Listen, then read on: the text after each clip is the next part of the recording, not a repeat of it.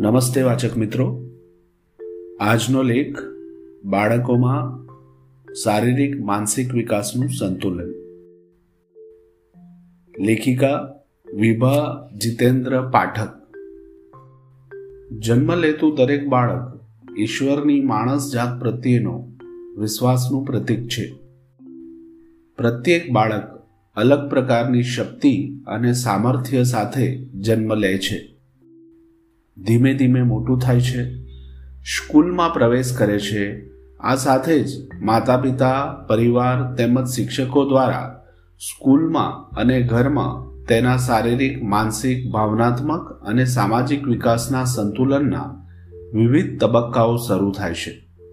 સંતુલનના આ તબક્કાઓ આપણા બધા માટે ધૈર્ય અને મહેનત માંગી લે છે. પરિવાર તથા શિક્ષકો દ્વારા કરવામાં આવતું સંકલન અને તે માટેનો અભિગમ એક દિશામાં જવો જોઈએ. તો જ બાળક પોતાનામાં કુશળતા અને આત્મવિશ્વાસ લાવી શકે. આ એક એવી પ્રક્રિયા છે, જેને બાળકો અનુસરીને પોતાની જાતને દરેક કાર્યમાં યોગ્ય રીતે ગોઠવીને શાળામાં નવું નવું શીખે છે અને પોતાના શરીરનું સંતુલન વિકાસ બંને કરી શકે છે. જેને નાના સ્નાયુઓનો વિકાસ અને મોટોર સ્કિલ એવું નામ આપવામાં આવ્યું છે. અલગ જાતની રમતો, પ્રવૃત્તિઓ અને સ્પર્ધાઓ દ્વારા અમુક અઘરા તો અમુક સહેલા પડકારો દ્વારા આ પ્રક્રિયાને શિક્ષકો માતા પિતા દ્વારા રસપ્રદ અને રોમાંચક બનાવી શકાય. તો બીજી બાજુ, બાળકો પોતાનું શરીર કેવી રીતે ચાલે છે? કેવી રીતે કામ કરે છે? તેનું નિયંત્રણ કેવી રીતે થાય છે? આ બધા સવાલોના જવાબો પોતાની રીતે જ મેળવીને આ બધી રમતો પ્રવૃત્તિઓ થકી શારીરિક, માનસિક સંતુલન દ્વારા કુશળતા મેળવી શકે છે. આ કૌશલ્ય ક્યારે અને કેવી રીતે મેળવી શકાય કે મેળવવી જોઈએ? સામાન્ય રીતે જન્મથી લઈને પ્રારંભિક કે પ્રારંભિક કે પ્રાથમિક વર્ષો સુધી મેળવી શકાય છે. જન્મના પ્રારંભિક વર્ષો બાળકો માટે અગત્યના છે. તેમના સ્નાયુઓની મજબૂતાઈ, શરીરનું સંતુલન, તાકાત, શરીરની સ્થિરતા અને સહનશક્તિ વગેરે. અમુક રીતે તો બાળકો મૂળભૂત અને કુદરતી રીતે જ વિકાસ પામતા હોય છે. આ કૌશલ્ય દ્વારા તેઓના આ વિકાસને યોગ્ય ઝડપ અને આકાર આપી શકાય.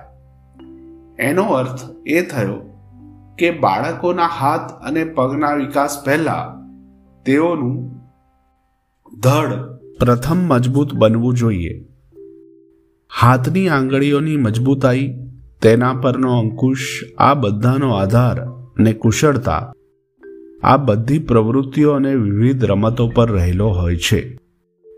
શા માટે બાળકોમાં વિશિષ્ટ કુશળતા વિકસવી જોઈએ? જો બાળકોમાં આ કૌશલ્ય સારી રીતે વિકસિત ન થયું હોય, તો નીચેના પ્રશ્નો ઉદ્ભવી શકે છે. ક્લાસરૂમમાં બેધ્યાનપણું અને અભ્યાસ પ્રત્યે અરુચિ, શરીર પ્રત્યેની જાગરૂકતા ઓછી અને નિયંત્રણ પણ ઓછું. શરીરના સ્નાયુઓ વચ્ચે સંકલનનો અભાવ, રમતગમત પ્રત્યે નકારાત્મક અભિગમ અને અન્ય શારીરિક પ્રવૃત્તિઓ પ્રત્યે ઓછો લગાવ. જો કે એક વાત તદ્દન સત્ય છે કે આજના યાંત્રિક હરીફાઈવાળા યુગમાં ટીવી, મોબાઈલના અતિશય ઉપયોગને કારણે આવી બધી પ્રવૃત્તિઓ અને રમતો ઓછી થતી જાય છે. આ હકીકત છે. રમવાનો સમય કે પ્રકૃતિ સાથે ભેગા થવાનો સમય અત્યંત જરૂરી છે, ખાસ કરીને શરીરના સ્નાયુઓના વિકાસ માટે. માતા પિતાએ બીજા બાળકો સાથે સરખામણી કરવાને બદલે પોતાના બાળકોને ખરેખર શું આપવું જોઈએ? અથવા તેઓને ખરેખર શાની જરૂર છે? તે વિશે યોગ્ય વિચારીને નિર્ણય લેવો. દાખલા તરીકે બાળકોને તરણ કળા શીખવાની ઈચ્છા હોય, તો શા માટે આર્ટ ક્લાસ કે પેઇન્ટિંગ ક્લાસમાં મોકલવા? અલબત્ત, આ પણ એટલું જ જરૂરી છે. પરંતુ પ્રકૃતિ સાથે રમવાના સમયને આ બધી પ્રવૃત્તિઓ રોકી લે છે. એ વાત મહત્વની છે કે બાળકોને જે ઉંમરે અને જે સમયે રમવાનો સમય હોય, તે સમયમાં આ બધી પ્રવૃત્તિઓ મોંઘી ફી ચૂકવીને કરાવવાની જરાય જરૂર નથી. એવું મારું માનવું છે. અને મહત્વની વાત એ છે કે બાળકો પ્રકૃતિ પાસેથી બહુ જ સહજતાથી ઘણું બધું ગ્રહણ કરતા હોય છે. તો શા માટે આપણે તેઓને આ બાબતથી દૂર રાખીએ? એનો અર્થ એ નથી કે આ બધી પ્રવૃત્તિઓ જ ન કરાવી, પરંતુ અહીં આપણે આપણા પૂરતું જ ધ્યેયલક્ષી કે અતિ મહત્વકાંક્ષી બની જઈએ છીએ, તેની સામે લાલ બત્તી છે. આજના ટીવી મોબાઈલના સમયમાં બાળકોને સ્ક્રીન ટાઈમથી દૂર રાખવા લગભગ અશક્ય છે. તેથી તેની પણ સમય મર્યાદા નક્કી કરી જ રાખીએ. એવું પણ બને કે આ કૌશલ્ય દ્વારા ઘણું બધું શીખીને બાળકોને સ્ક્રીન યાદ જ ના આવે. મર્યાદિત સ્ક્રીન ટાઈમ અને એક્સ્ટ્રા મોરલ ઇમ્પેક્ટ એક્ટિવિટી દ્વારા નાના સ્નાયુઓના વિકાસ થઈ શકે. બાળકોમાં આ કૌશલ્યોનો વિકાસ કેવી રીતે કરી શકાય? તેની બે મુખ્ય બાબતો. એક માતા પિતા અને વ્યક્તિઓ દ્વારા. બીજું સ્વતંત્ર મુક્ત વાતાવરણમાં રમાયેલી રમતો. પ્રકૃતિ સાથે મુક્ત અને સ્વતંત્ર વાતાવરણમાં રમાયેલી રમતો દ્વારા બાળકો ચાલવું, દોડવું, પીછો કરવો, સરકીને તરવું, શરીરનું સંતુલન, પકડવું, કૂદવું, ઉચકવું, ઉછળવું, ધક્કો મારવો, ખેંચવું ને બીજું ઘણું બધું શીખતા હોય છે. યોગ્ય રીતે કરાવાતી પ્રવૃત્તિઓને રમતો, બાળકની મોટર સ્કિલ વિકસાવવાનો ઉત્તમ રસ્તો છે. માત્ર બાળકો સાથે રમવું જોઈએ એ નક્કી. અલબત્ત, નૃત્ય, સંગીત, પેઇન્ટિંગ આ બધું જ જીવનનો એક સુંદર ભાગ છે.